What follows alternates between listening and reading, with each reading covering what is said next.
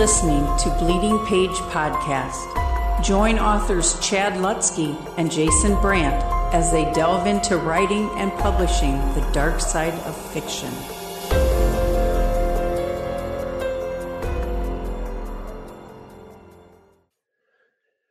Welcome to episode four of the Bleeding Page Horror Podcast. This week we are talking to Sadie Hartmann, otherwise known as Mother Horror, everywhere online. She reviews a ton of books and is the, I guess, co creator, co owner of Nightworms, mm-hmm. the outstanding subscription company for horror novels and all kinds of other goodies. And I think it's going to be a good one, Chad. I think everybody's going to like it.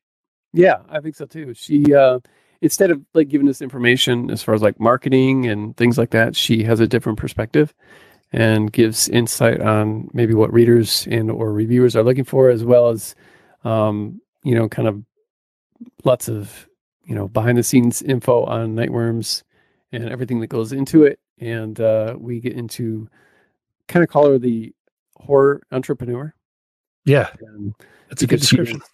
he's made or she's made a, a really good platform for herself over the years in um, accidentally it sounds like kind of not necessarily something that she actively was pursuing but just started snowballing and this is what it is now and and um, yeah so it's different a different type of insight. Yeah. It's impressive that she's able to do what she does full time in in a genre as small sure. as horror and she doesn't write horror fiction. She just reviews it and then yeah. has kind of a book subscription service and she's able to do it full time it's very impressive. Yeah. Yeah. And and she's followed by stephen king on twitter who follows about 130 people.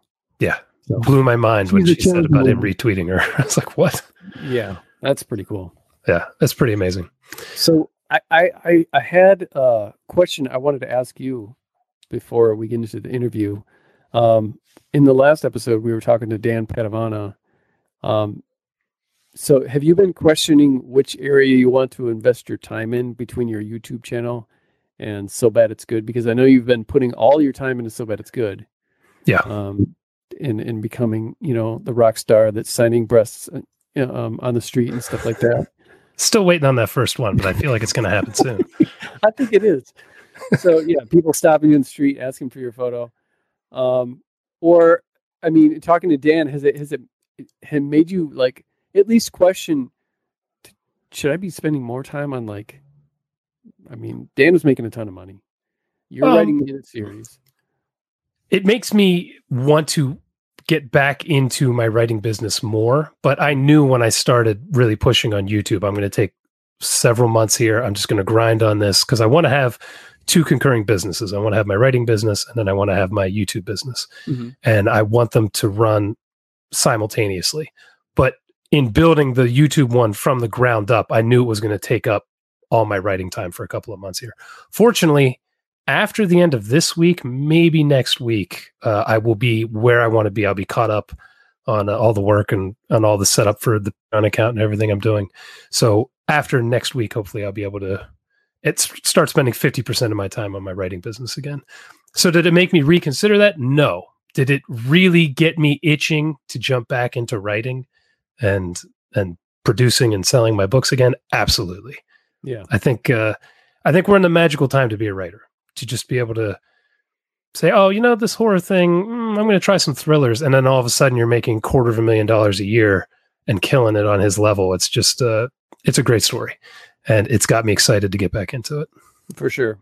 And for those who don't know about uh, Jason's YouTube channel, uh, you know, in the search bar, whatever, either type Jason Brant or uh, So Bad It's Good. And dude, you've got, I'm like, you know, I, I, told you I've been watching like some of the older videos and looking forward to the ones, uh, and I watch them during lunch, looking forward to the ones uh, that come out every Sunday. And dude, you have like a cult over there, man. I, I, I, I see, I could tell that some a lot of the people that are commenting are are regulars. Yeah, and there's like something that they're really looking up to. When I see how many numbers you're bringing in, like views, I cannot believe it, dude. It's it's pretty crazy, and it's not you know some huge amount, but I can guarantee now I'll get thirty thousand views in the first week, week to ten days, which considering where it was three months ago is a massive upswing. Yeah, and do you see that consistently going up every every week? Yeah, yeah. Uh, it my YouTube was really pushing me through November and December, and that has now stopped. But my numbers are now so much higher. My new plateau is is significantly higher than it was, and you know, now I'm starting to do. Uh, I'm getting hooked up with a sponsorship company. I'm negotiating with now, nice. and pe- I'm at the point where companies want to send me product to, like beer to drink on the show or movies. Wow! So it's it's becoming something. So hopefully I can get mm-hmm. some like free shirts or something to wear. So uh, you will be signing breasts soon. It sounds like. I I wasn't joking. That's the goal. I don't know if my wife's going to like it, but uh, I figure once you start signing breasts, that's when you've made it. Wow. Well, thank you, Steven Seagal. yeah, guy's paid my mortgage a couple times now. All right, man. Uh, so yeah, check out this channel. And I don't think that I mentioned it last week. If I did, whatever. Here it is again. I have a book, new book out, Cannibal Crater. Um, it's my homage to 70s and 80s Italian cannibal films. It, uh, if you're watching on YouTube, I'm showing the cover, and it's supposed to look like a. That's a great cover. VHS tape. This is the the art copy, so it's got this watermark on it or whatever.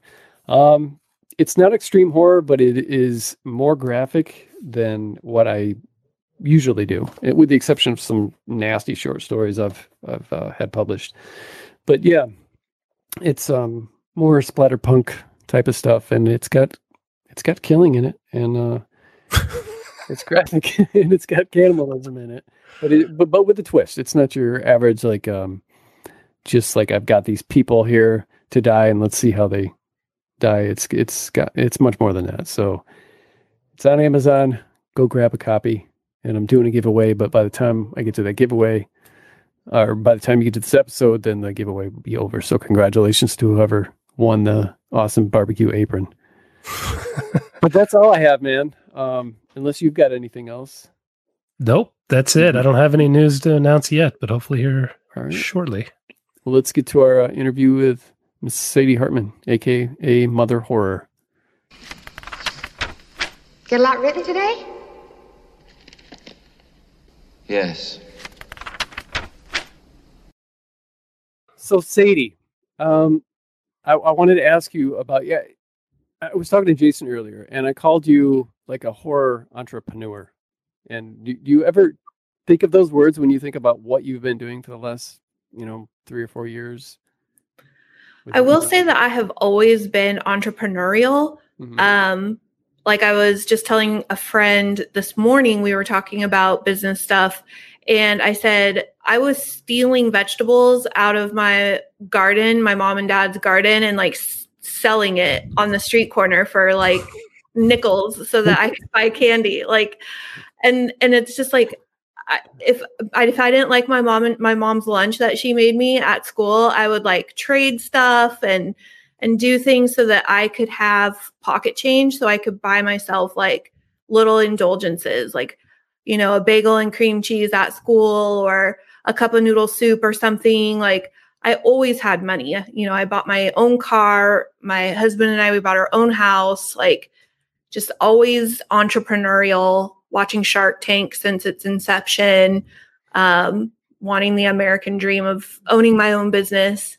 And then the horror though the horror scene has been like an evolution for me. So i didn't jump into horror expecting anything out of it. Mm-hmm. and then you know things would just happen to me um, a lot of opportunities landed in my lap from just being a part of a community so so yeah entrepreneurial but like not going into horror with that expectation right yeah so you're just like i want to mingle with other people and read horror and see, yeah. you know, start checking out horror books. And then, um, yeah, I, I, mean, I've watched you, I've known you for maybe three or four years now. Mm-hmm. And yeah. so I've watched, I mean, you were doing it at the time. The Nightworms really wasn't around. And then, and then you started, Nightworms was basically just the title of your, um, reviewing group. Yeah. The book club. Yeah. Yeah. And then, um, then you started doing the, you know, about what those first couple Nightworms packages. And for those who don't know, you have a monthly. Um, are you still not calling it a subscription? No, it's definitely a subscription based okay. company. Yeah, for sure. It's monthly horror. Yeah. Monthly. Yeah. Full of um, uh, two or three books and, and a lot of them signed. and uh, mm-hmm. stickers, magnets, tea, bookmarks, things that don't clutter your shelves. Right. Um, that have to do with reading, which is very cool. And um, I, yeah, those first couple, you just were sending out like what, 100 boxes or something like that. Yeah, we capped it at a 100. Yeah. Yeah. And now you're, are you still under, just under a thousand? No, we no, we, we don't really talk about the exact okay. number, but it's around that neighborhood. Okay. Okay. Yeah. Yeah. Good. That's a lot. That's very cool. Yeah, it's a lot. How many of you work on this? So Ashley and I do everything ourselves. We wear all the hats. Um, but on the really important days of packing, so packing the goodie bags and packing the packages, um, I employ um, my daughter and her best friend and Ashley's mom helps us. Um, so we have like a little crew of people that, you know, we just have them here for like the two days that we're packing basically. Um, but everything else is just Ashley and I. That that's a lot of work for two people. yeah. And I think, I, I think that for most people, unless they've seen your garage and then now you're, you still have like a a rental space, don't you? Now that you are storing the stuff in, or like a yeah, it's space? it's actually so we bought this house with the idea that we were going to do an Airbnb or a rental situation here. Um, and then really quickly we realized that renting to the same person wasn't really ideal for for our situation. So we thought, well, let's do Airbnb. So we did Airbnb for a while and we just took it off because our last guests were horrible and we hated oh. it we hated it. It's so stressful, so much anxiety. Like, if anyone's thinking about going into the Airbnb space, like make sure it's an off site, like off location, like not in your house kind of situation. Mm-hmm.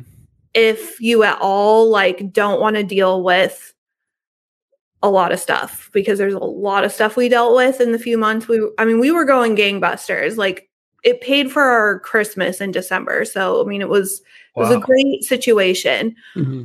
in that sense, but it's not worth the stress. Um, and Nightworms rents the back room. Um, so we store a lot of things in there and we pack in there. Um, but we're not gonna we're not gonna do anything with this space for a while. I just can't handle it. I can't handle strangers in my house. I can understand that. I, I don't like strangers being within 500 feet of me. yeah, right. I I should have known. You were yeah. saying you're getting a book delivery today, and uh-huh. it's going to be boxes and boxes of books, and then you're getting a crate of more books. I'm assuming. Yes. Or a pallet, or something, or whatever it was. Yeah. So I guess that's something I that had not really occurred to me. You have a ton of inventory sitting around any given month that you have to deal with. Yeah, I mean, so for each package, like Chad said, we have like two, sometimes even three books and then the quantity of that we said was somewhere around a 1000 mm-hmm. um, so for each book you know that's maybe 900 or a thousand per. And then you know so that's like 3000 books in their boxes. The hardcovers sometimes they can only squeeze like 12 in a box. So there's just a lot of boxes.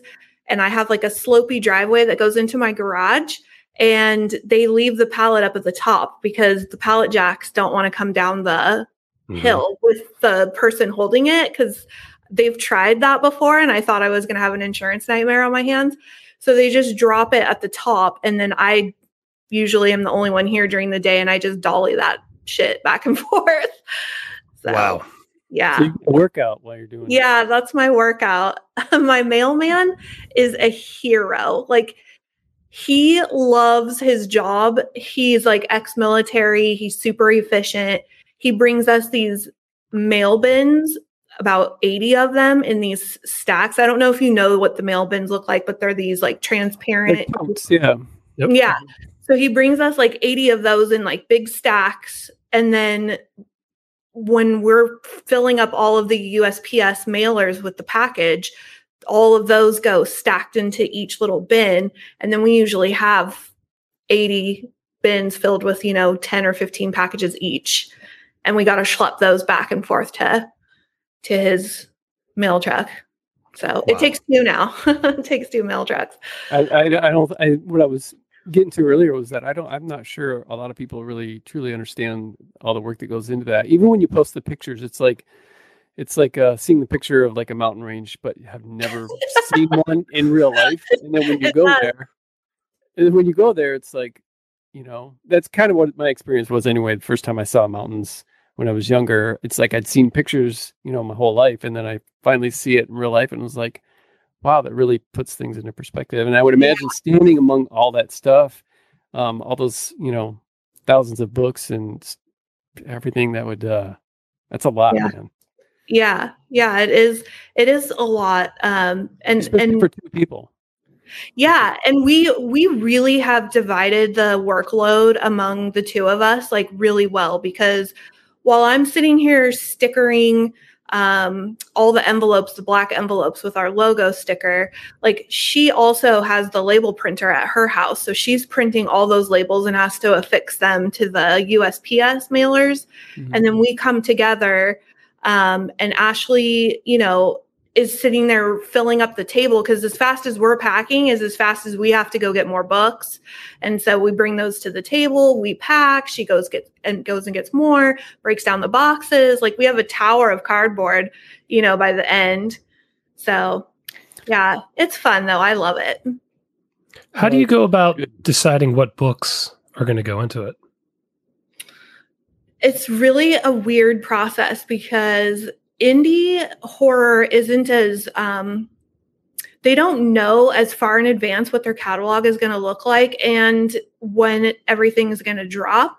So it's really hard actually. We can get what the major publishers are pretty good about like 6 months to 9 months out. They kind of know um, and so we can kind of follow some some of those books around and know when what package we can put them into.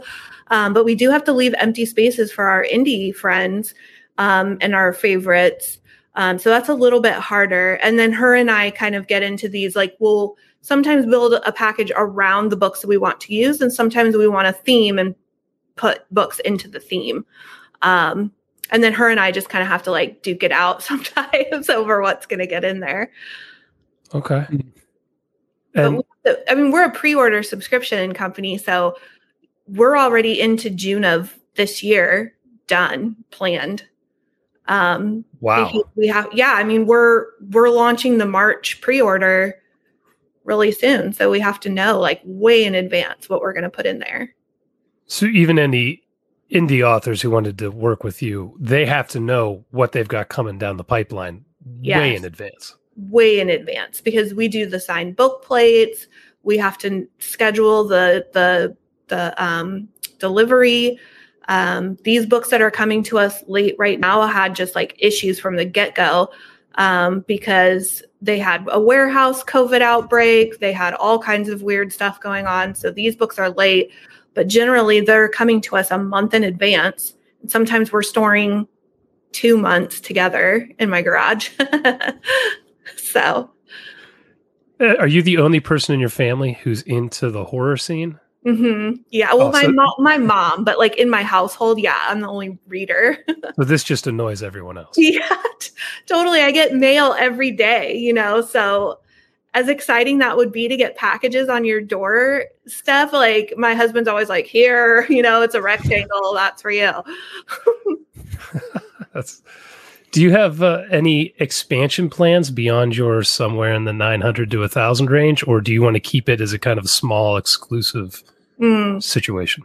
Yeah, Ashley and I revisit that conversation quite a bit. Um, I would love to keep scaling and just keep adding more help when we need it. Um, but Ashley really does just want to keep it to this size for now um, because it's manageable. We have total control over all of the quality. We touch or see every single book that goes into a package. Whereas if we were to use like a fulfillment center, um, we wouldn't see that at all. And we wouldn't know what was going into the package or how it was going in there. If things were getting left out, um, you know, it it's quite an issue when somebody didn't get a bookmark and wants just a bookmark. You know, like, oh, mm-hmm. I didn't get that in my package and we got to send a replacement. So Ashley and I are very serious about making sure every package is exactly right. right. Yeah. Yeah, that makes sense. Um, what about uh, you know? I, I think it was even uh, as far back as a couple of years ago. I was pushing for you guys to do a podcast or at least the YouTube channel and stuff. And and you do have your YouTube channel that you that you do like your at least your annual um, celebrate horror thing. Yeah. And uh, but you know, have you have you ever had discussions, even even just hypothetically or like kind of dreaming big, where it's like, what if we had our own um, like publishing thing, you know, small press, or you know, you had to have talked about, you know, because to go from reviewing books to like doing all this other stuff and seeing the success of uh, the Nightworms package, and then having your um, your foot in so many different doors it had to have seems like it would have to at least the small press thing would have to come up in conversation some point. So it has. It has. Have you entertained that farther than just hmm. discussion, or? Mm, yeah, not really. Um, just having been really closely connected to a lot of different publishers, and and um, you know, Ashley and I are editing an anthology with uh, Dark Matter magazine. Mm-hmm. Um, that is really fun. I love getting that close to doing a publishing situation, but to actually be the publisher and to bankroll everything that I know. I get it. Yeah. I just do not want that responsibility. Like I managing the funds of Nightworms, Ashley really she was a, a banker. She knows numbers. Like her and I are so complementary in that issue where I I have like a lot of knowledge in this area, but she has a lot of uh, knowledge in the numbers. Like I just, I, it's just an, a business situation that I feel like some publishers do really well and some just really don't.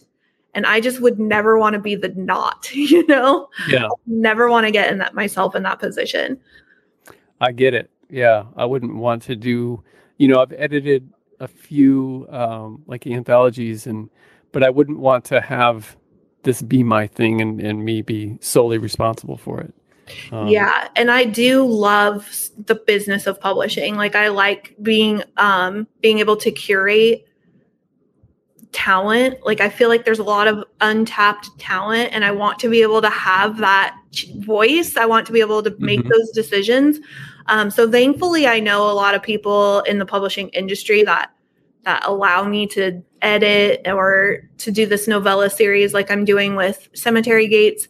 Like that is really cool, but that's mm-hmm. as close as I want to come to like yeah, publishing myself. Yeah. That makes sense. Yeah. The financials of it always made me nervous. I'd kicked yeah. around the idea of opening a press for a while.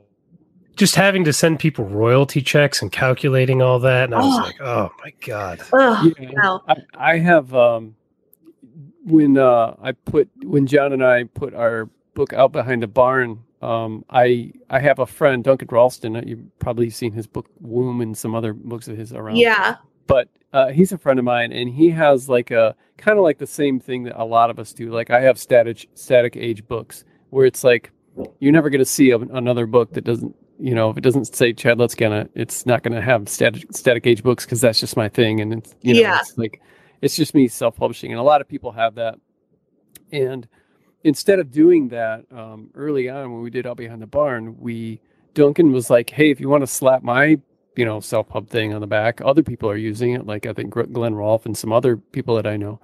So i was like you know what? What the heck? I'll do that. And he formatted it for us and you know i'm the one who uploaded. It's not like he gets anything. It's just happens to have that logo on the back of it sure well. and then he would post it on, on his website. But um, Static Age Books doesn't have a thing like that. But I've told John, um, in like working with Tim and and some other authors, I'm like, I did I did this self pub this thing with John because John is he doesn't. I mean, I pay I pay him every month royalties. Sometimes I'll skip a month, but he's not used to getting paid uh, anyway. by uh, at least not timely by publishers. Right. He's got such the worst luck with with that stuff, and so he doesn't care. But I don't want to be respond. I don't. I'm it's like it's okay. Out behind the barn, I can do the math on this one book and send out at the beginning of every month. Yeah. You know your money, and then you know the screenshots of all the stuff. You know whatever that I need to do. But I don't want to have a catalog of stuff where I've got to send out more. Like if when John and I do another book, we'll probably self pub it. But if Yeah. Tim and I do another book, we're going to find a publisher because I don't want that's one more person is one more too many that we're Yeah. And it's it's really interesting because um being in the position that I'm in, Ashley and I work with a lot of publishers on the business end of things, buying and selling and acquiring these books for the package. And then on the other end, I also have like a really great relationship with a lot of authors. So it's interesting that I hear the business end of the publishers and I hear the complaints from the authors about things. And it really informs a lot of my decisions about the publishing industry and like Mhm. who's doing what right. You know, like when I approached Cemetery Gates with my idea for a no- novella series, it had been a long time, like maybe two years of me hearing that Cemetery Gates pays their authors really timely. They're really on top of things. They're really on the ball. They have a good business sense. Because I just don't want to tie myself and my name to something and then have that thing go up in smoke because it's happened so many times. it, it'll continue to happen. Yeah, but in, Yeah. it's sad. Sometimes it's it's out of their control, and Yeah, sometimes they just yeah. never should have started in the first place. Yeah, no, it's really disappointing and sad and and yeah, it's it's just it's something that you have to always be like keeping your fingers on um to just to just know like who's legit, who's just a hobbyist, who isn't paying people, like, you know, just Mhm. having your ear to the ground. Yeah. Well, in such a small genre like horror too, there are Yeah. so many people who just do these fly by night operations uh, that you know a year from now they're going to be out of business. yeah. yeah. And I, I can vouch for Cemetery Gates because I think I've worked with them three or four times. I think I'm in four of their anthologies. And yeah, I've never been paid that fast ever for a story.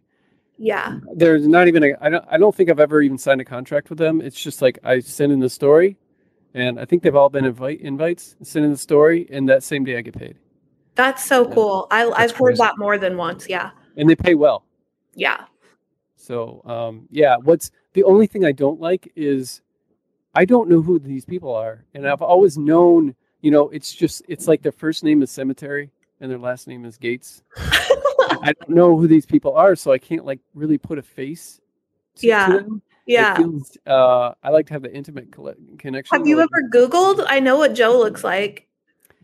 No, but I, I guess because I've always had a um, like Crystal Lake Publishing, Joe Mynhardt. You know, he doesn't have a huge media presence as far as like doing a lot of interviews and things like that. He's done a couple, but um, I know Joe. You know, and I and I talk to him and stuff at Cemetery Gates Media. It's like I don't even know who I'm talking to, but thank you for inviting me and thank you for paying me. Well, the next time I do a little Zoom call with him on like a business thing, I'll just sneak my phone up and take a little screenshot, show it to you. I know what he looks like. Speaking of being involved with different publishers, who all do you review for now?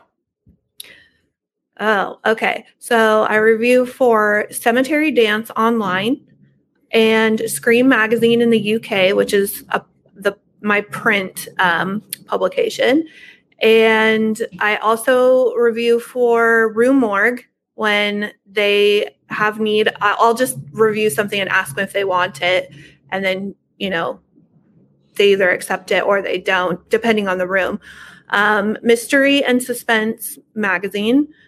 Um, not really reviews for Lit Reactor, although I can, but I mostly do like articles and listicles for them, uh, book recommendations, um, and Tor Nightfire, which Tor Nightfire, now that they're starting to pump up the volume on their publishing end and all their releases are coming out this year, I doubt the blog is going to be as updated. So I haven't written any content for them for a while. Um, but also the lineup, which is um, another like kind of listicle type of thing. Um, but mostly reviews for Cemetery Dance and Scream are my two major ones. Yeah. That's great. That's Yeah. a lot more than I expected you to list. yeah, I always am adding. I just think it's um, fun to have a lot of bylines and a lot of avenues to shop a review so that I just don't have to like feed them to Goodreads. Um, I'd, I'd rather like amplify uh, those. Sure. Yeah. Do you do your horror entrepreneurial side? Is this full time for you, or do you have another job that and you do this on the side? Yeah, this what this is my full time job, um, and it and That's it amazing. was uh, starting. I think in the fall of 2019, I quit my my uh, job. Um, it was just like a part time job, but I was working in a in a daycare, a preschool for the museum here, the the big like children's museum in in my city. Um, so I was like singing songs with kids and in the meantime i had my shopify app on like pre-order day like making the cha-ching sound. And my coworker was like i think you're going to quit your job pretty soon. And like that would be that's the goal. That's what i want to do. So yeah i quit in 2019 that's amazing do, do you yeah. use the reviews to funnel people to nightworms at all is there a crossover or just your whole online presence kind of is a funnel yeah i feel like it's just like um like kind of the Sadie Hartmann mother horror brand by itself, and then everything kind of sometimes funnels over to Nightworms, but I keep the reviews totally separate from that. I never mention Nightworms in any of my reviews. Um, and sometimes like a, a platform will put that I'm the owner, like if they have a bio, it'll I'll, it'll say, but generally I don't mention it anywhere. And and I've just become really recently active on Reddit, which they don't really want a lot of like self promotion. Um, so I just I just enjoy promoting horror in general. Um, and then Nightworms just kind of like happens when people start looking at me, you know? Sure. Yeah. It's just interesting that you've managed to do a full time job because most of this podcast is about trying to get authors, horror authors, to be able to do it full time. And you don't even write fiction. You just are in the sphere of it and you're able to have a full time job. That's just incredible. Thank you. I, it was it's a big goal of mine to be able to to sustain my my family and myself, like having a career doing this. Um, and when I applied for the Horror Writers Association, they really didn't have a category for nonfiction writers because I just don't think that a lot of platforms are paying enough for people just freelance nonfiction writing uh, reviews and stuff can make a living doing that. So they just didn't have a pathway for my membership. Um, but they worked with me really closely and I showed them like all my receipts and just all my statements and stuff. And eventually the pathway opened and now there are other uh, freelance writers, nonfiction writers getting their Horror Writers Association membership. Oh, so you kind of blazed the path on that. A little bit. Yeah, it was a little funky there for a while like cuz I have so many streaming revenues um you know, usually an author is just showing like whatever statements from their books, but I have like a lot of income coming in from different what angles. So, yeah, they were really cool about it. Nice.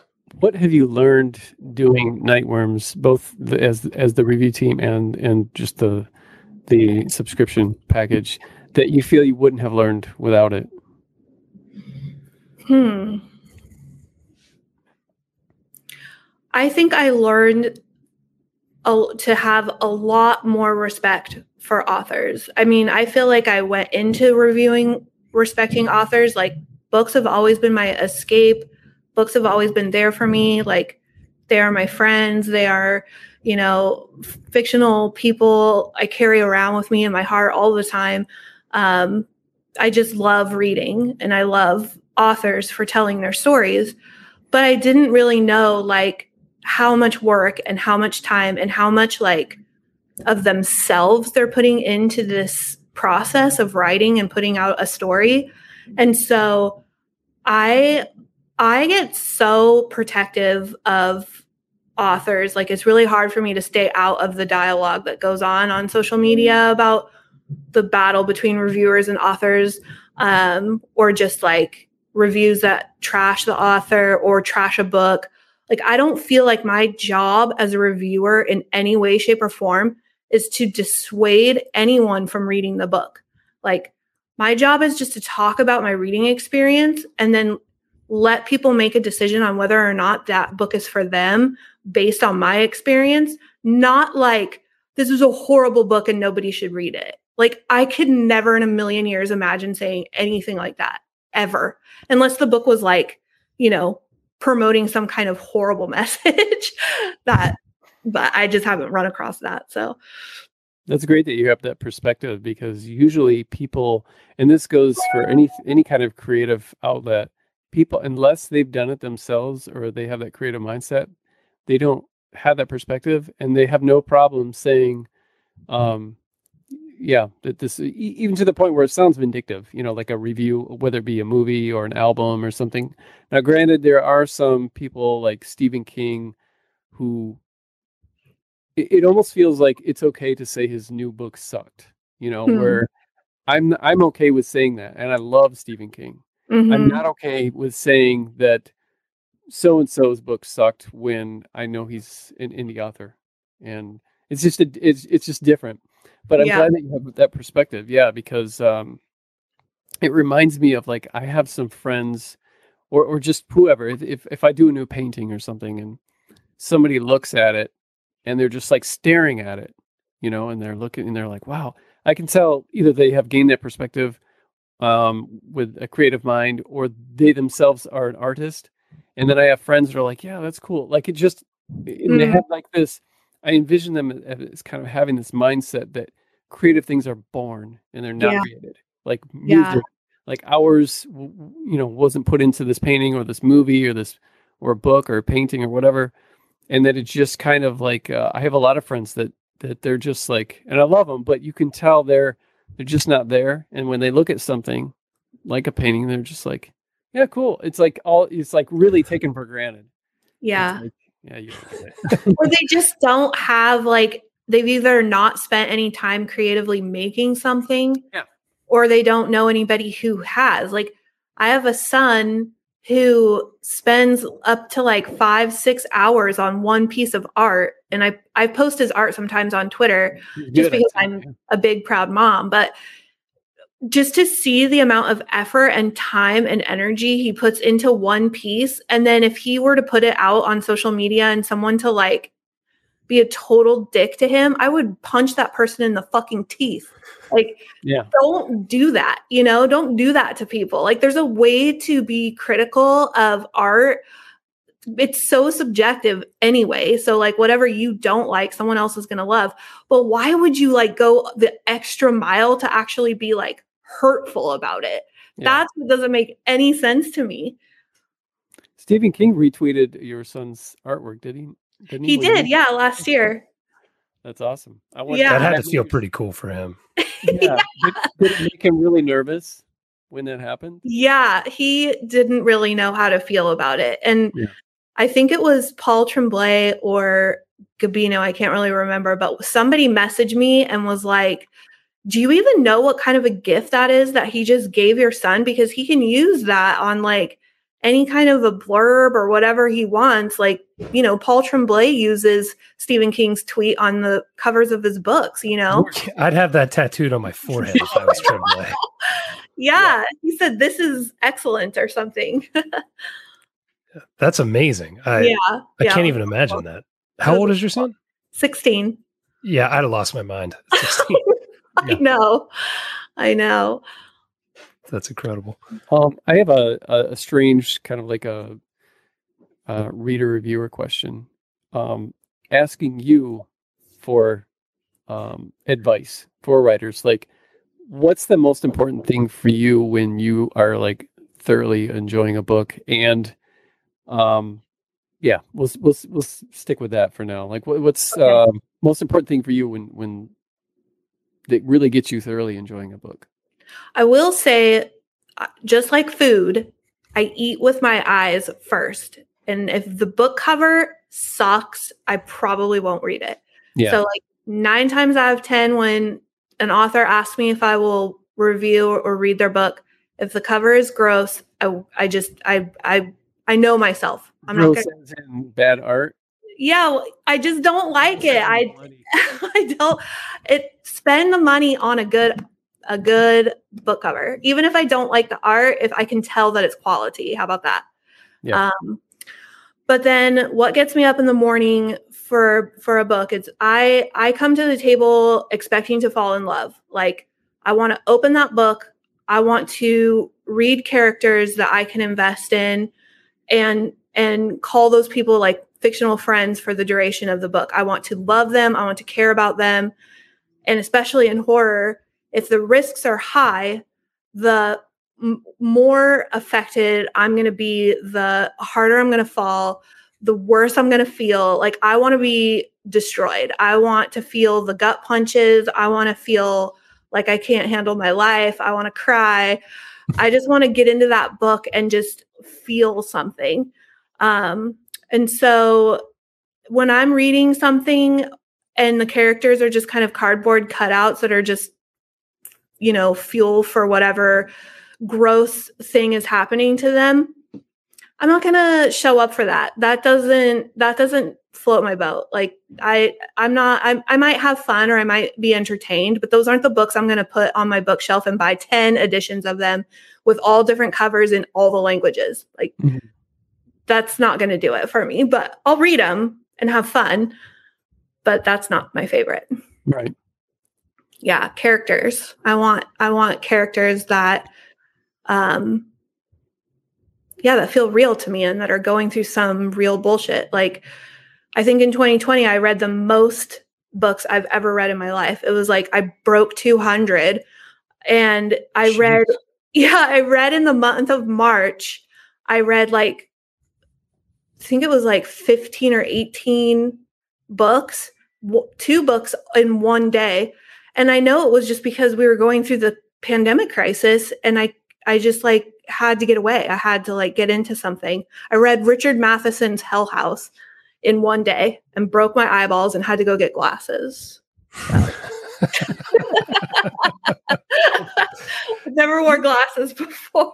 You know, I actually read that book very quickly too when I got into it. Yeah? I adored that book. Yeah, yeah, I did too. So I think I was much. reading it on a train and I I got to where I was going and I just had to sit there and keep reading it before I went to visit my my brother. Yeah, was, yeah. that's a good book.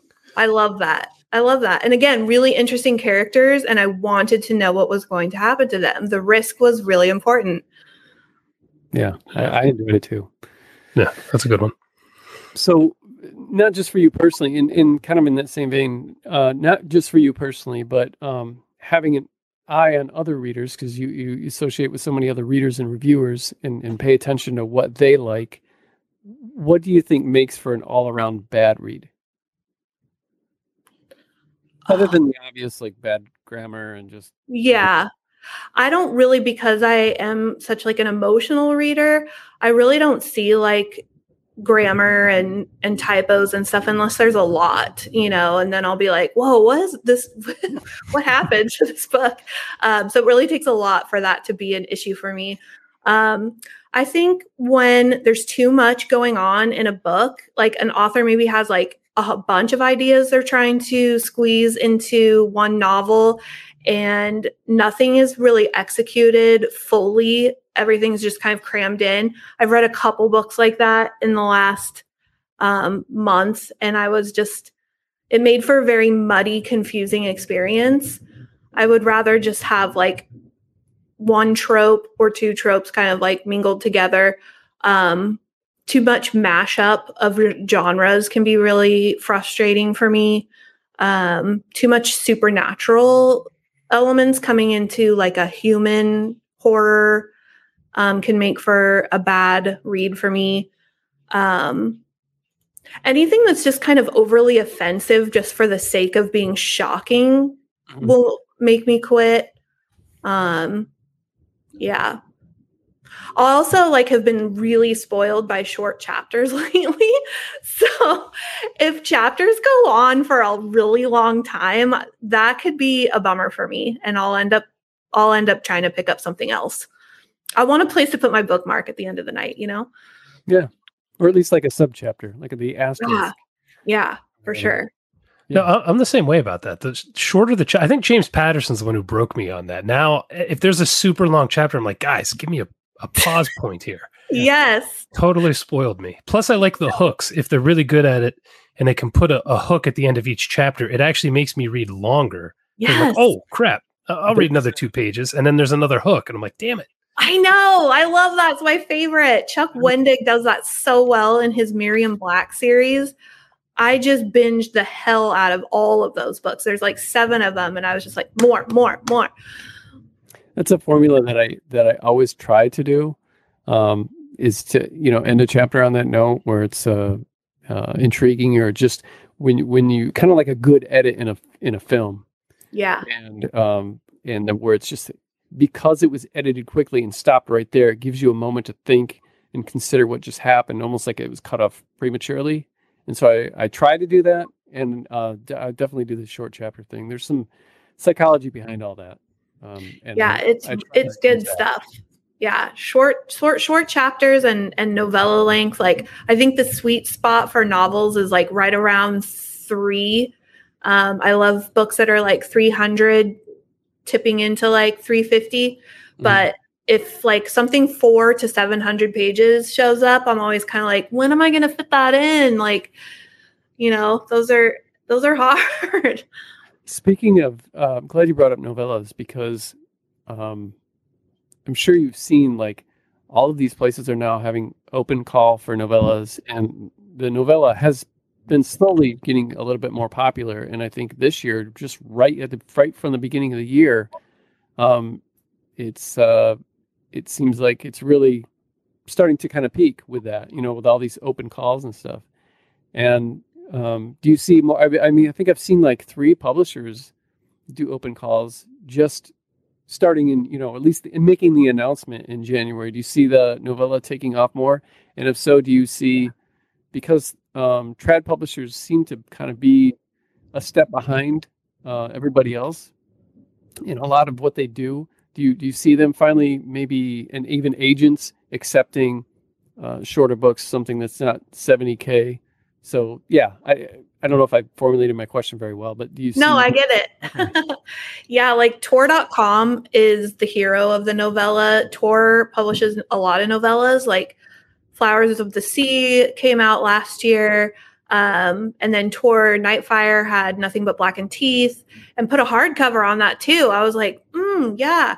Um, and I think the cool thing about novellas is it's a great format for horror um, and the short story too. Is I just think like it's hard to keep that tension going for the length of a novel. I mean, you have like stops and starts with that horror and that vibe that that readers get to be junkies for. But a novella, you can ride that horror vibe for all like the duration. Mhm. And it's awesome like to just get into something that just is tight and concise and has like a really good story in a short amount of time. And i that's why i did that novella call with cemetery gates. It's like i want that like that to to be able to finish and like start and finish something in one sitting is very rewarding i think for readers especially in this day and age when we have so many things competing for our attention. Yeah. um, to just get in and get it on is is a good thing. But tor.com really is like they're doing that. And and indie indies are are able to do that i should say. I did sub to them uh 216 days ago today. I subbed uh oh wow. to, Yeah. to Nightfire. And uh I guess we've got until what March or something? In 9 months up to 9 months. So I don't know. We'll see. But yeah. I mean you never know. It's nice to see uh, a bigger publisher um, putting out because the ones that they put out they put out the the Needless Street one too right? Needless street was a novel though. It was a little bit bigger. Okay. Yeah okay. it was a little bit bigger. Um but remember like Gillian Flynn had the grown up which was a very slim novel or it's like a novella size. And i remember everybody being like oh what i'm not going to pay like 16 18 dollars for a hardcover novella you know but that was five years ago and i think that the tune has totally changed Yeah, Yeah. I think novellas were really big when I first started writing about 10 years ago because of Kindles. Uh, and then when they changed Kindle Unlimited's pay structure, I think is when authors moved away from it very quickly because you couldn't make as much money. Mm, And I think that's what kind of caused the delay in the adoption of novellas because on a Kindle, you can pay two, three bucks for a story and just crush it. I, I, I feel like they should be bigger than they are, particularly in horror.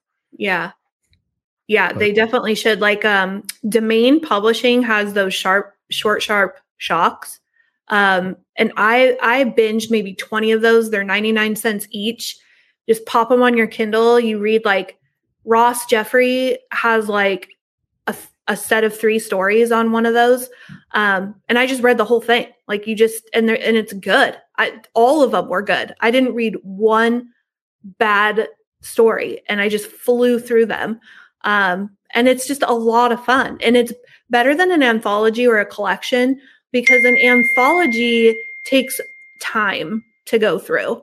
Like and it's and it's it's almost the equivalent of like if you're in a novel, even a good one, you're driving like a sports car and you're just chilling and you're just going for like 2 hours down the road. You don't have to make any stops. It, it's driving itself. You know, you're in a nice sports car but I feel like an anthology or collection sometimes can feel like you're in a bus making a lot of stops because you have to like stop, everybody gets off, you get back on, you get going again. And it's the same ride um for for for like an anthology because you have to stop and start and get into it and get out of it and get into it and start again. And yeah. you know, that's a lot of starts and finishes in one thing. And I know a lot of readers get burnt out on those. So the novella is like, it's not a short story, but it's not a novel. It's just like a little sweet spot. Yeah, I agree. Yeah. Chad, do you have anything else before we start wrapping this up? Um, no, I was just going to give Sadie the opportunity to give us an exclusive if if she has one. Like, uh, I mean, I know kind of some things that you're doing, but can is there anything that you can like publicly say that that maybe you haven't or that you were on the verge of talking about this keep in mind this won't air for what like late february mid to late february something like that yeah this is our hmm. fourth we just put and we're doing it bi-weekly so and we just put our our first one out so yeah this will be a while okay yeah i will actually say because i think by the time this comes out I will probably have already talked about it a few times. Okay. Mm-hmm. Um, but I did just take a job with um, Pandi Press, which is the publishing house that Joe Lansdale and his daughter Kasey started to be able to collect all of Joe's backlist titles. Um, so they've been doing that, but they haven't really promoted it in in any big fashion or splashy way um, but they are going to really soon. So they hired me as like a band brand ambassador slash social media um, personality for them. Um, and we've been having like business meetings and stuff, and they're going to be publishing publishing other uh, authors and stuff besides just Joe's uh, work. Awesome. So that's exciting, man. I'm really excited about that. Yeah, to be I'm, working with the Lansdales. I'm definitely going to have my eye open for any kind of, you know, down the road if he does have any kind of like, I don't know, open call, or maybe he's going to handpick stuff. I who knows, but yeah, yeah. I mean, the sky's the limit, really. I mean, Kasey, um, Kasey has a really good eye for talent, and and um, you know, with with all of Joe's backlist being there, um, I think that that that's kind of like the bread and butter, but it's not a vanity press. So she really wants to be able to like get into some other westerns and some adventure books and some horror. So mm-hmm. yeah, they're they're gonna be killing it. That's Have you stepped back to kind of see how your what your position has become in the horror community? I, you're talking about Stephen King retweeting you and Joe Lansdale's hiring you. Have, have you like, sat back and just reflected on what the hell is happening here? No. I really haven't. Like, I have like moments where I'll screen capture something and send it to my parents, and and my dad will be like, "What? What?" The, he kind of does like the whole thing for me, where he's just like, "Sadie, oh my god, what are you doing?" Blah blah blah, you know. And then I kind of get all excited and like, "Oh wow, yeah." But then on like the daily hustle, I kind of just have my head down, like doing all the work, so I don't really stop and that's, and reflect. That's good though. That's the best way to do it. Uh, yeah. I should. It can slow you down if you think about all that stuff, man. I mean, it, yeah. There's been times where I got like a blurb or something, um, especially the ones I didn't ask for, like Chizmar or Ketchum. Didn't yeah. ask for any blurb, and it's like somebody points me to Twitter or something, and I'm like, what? Yeah. I'm just like, I can't think, I can't write now, and I'm just kind of floating on this cloud, and yeah. I think too, I would start to doubt myself. Like, yeah, I get in my head too much. Yeah. You yeah. know? Imposter syndrome can get imposter syndrome. I don't want none of that shit. don't want to think about it too long. Yeah. All right. Two more questions we ask everybody, and we'll let you go. Okay. The first is in growing your. How about we call it horrorpreneur? Uh, we'll go with that. In growing your business, what is the one thing you've done that has brought you the best results? Oh, uh, it's kind of twofold, but it it really is just um, building relationships. I will say is really important. It's the social part of social media that nobody likes to do, but if you're you're good at encouraging others and talking to others and building other people up, like and not in a fake way because holy shit, I can smell that for a, mi- a mile away. But just really be intentional about um, building relationships and engagement, the social part of social media. Um, it, I think is the the number one thing. Like just just be cool to people, like be kind and and treat people how you would want to be treated when when you release something really exciting. Like congratulate that person like genuinely and be like good for you that's awesome so that when you release something and you're excited about it you know people are going to be like hey good job like you did you know give what you want to get is really important i think people who are cold or standoffish on social media always wonder like why am i not you know i put out something really cool and nobody talks to me nobody cares it's like well do you care about anybody like I don't know. You're not going to get much out of it if you don't give. It's very true. Yeah. Now, what one thing have you done that you were like, wow, that was a complete waste of time and I wish I had not? Fucking TikTok is a waste of Really? You, were, you, were, carrying the flag for a minute. I was. I was like, get on TikTok because it has the opportunity to go viral, like, and you have no idea if or when it will. Um, and I had a few videos go really viral, and it was really fun to see a bunch of followers come in um, really quickly. But there's no way to tell what is going to do well. And you will spin your wheels making a hundred videos and it won't do anything. And the learning curve is really hard. As a 45 year old person, I do not understand what the hell is going on over there, honestly. Like, why are we mouthing like sentences from videos I don't even know? Like, I don't understand what the hell is going on over there. So, TikTok was a waste of time for me. It's like uh, it's like two thirds twerking, isn't it? yeah. Yeah. And the old songs, like my son will be driving around the car with me and like some Steve Miller band song will come over on the radio and my son will be like, Oh, that's a TikTok song. I'm like, What? you, what? No, this is old. I don't know what you're talking about.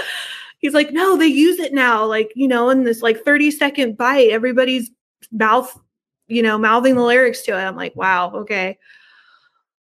I don't get it. Okay, stay off TikTok. Got Yeah. it. Uh, if you can find your thing over there, good for you. But I did not find it.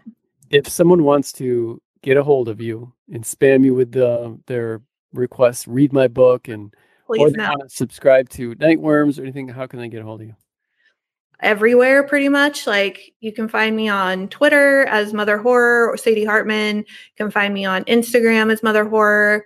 I am on Nightworms, um, the website and the Twitter and the social media for that. I hate Facebook, so I'm not on Facebook. Don't message me on Facebook. I hate it. No, I'll, I'll post all the links in the show notes in uh, the description on YouTube too, so people can just click on it. Great. Yeah, that's awesome. Just say hi to me. Like I'm I'm very accessible. Well, don't go anywhere. Um, we're, we'll sign off and then we'll sign off again. But I just want to thank you for coming out here and hanging out with us. And Yeah, thanks for having me, you guys. Nice hanging out with you and talking. Yeah, thank you so much. It was great to meet you. Yeah, it was really great to meet you too, Jason.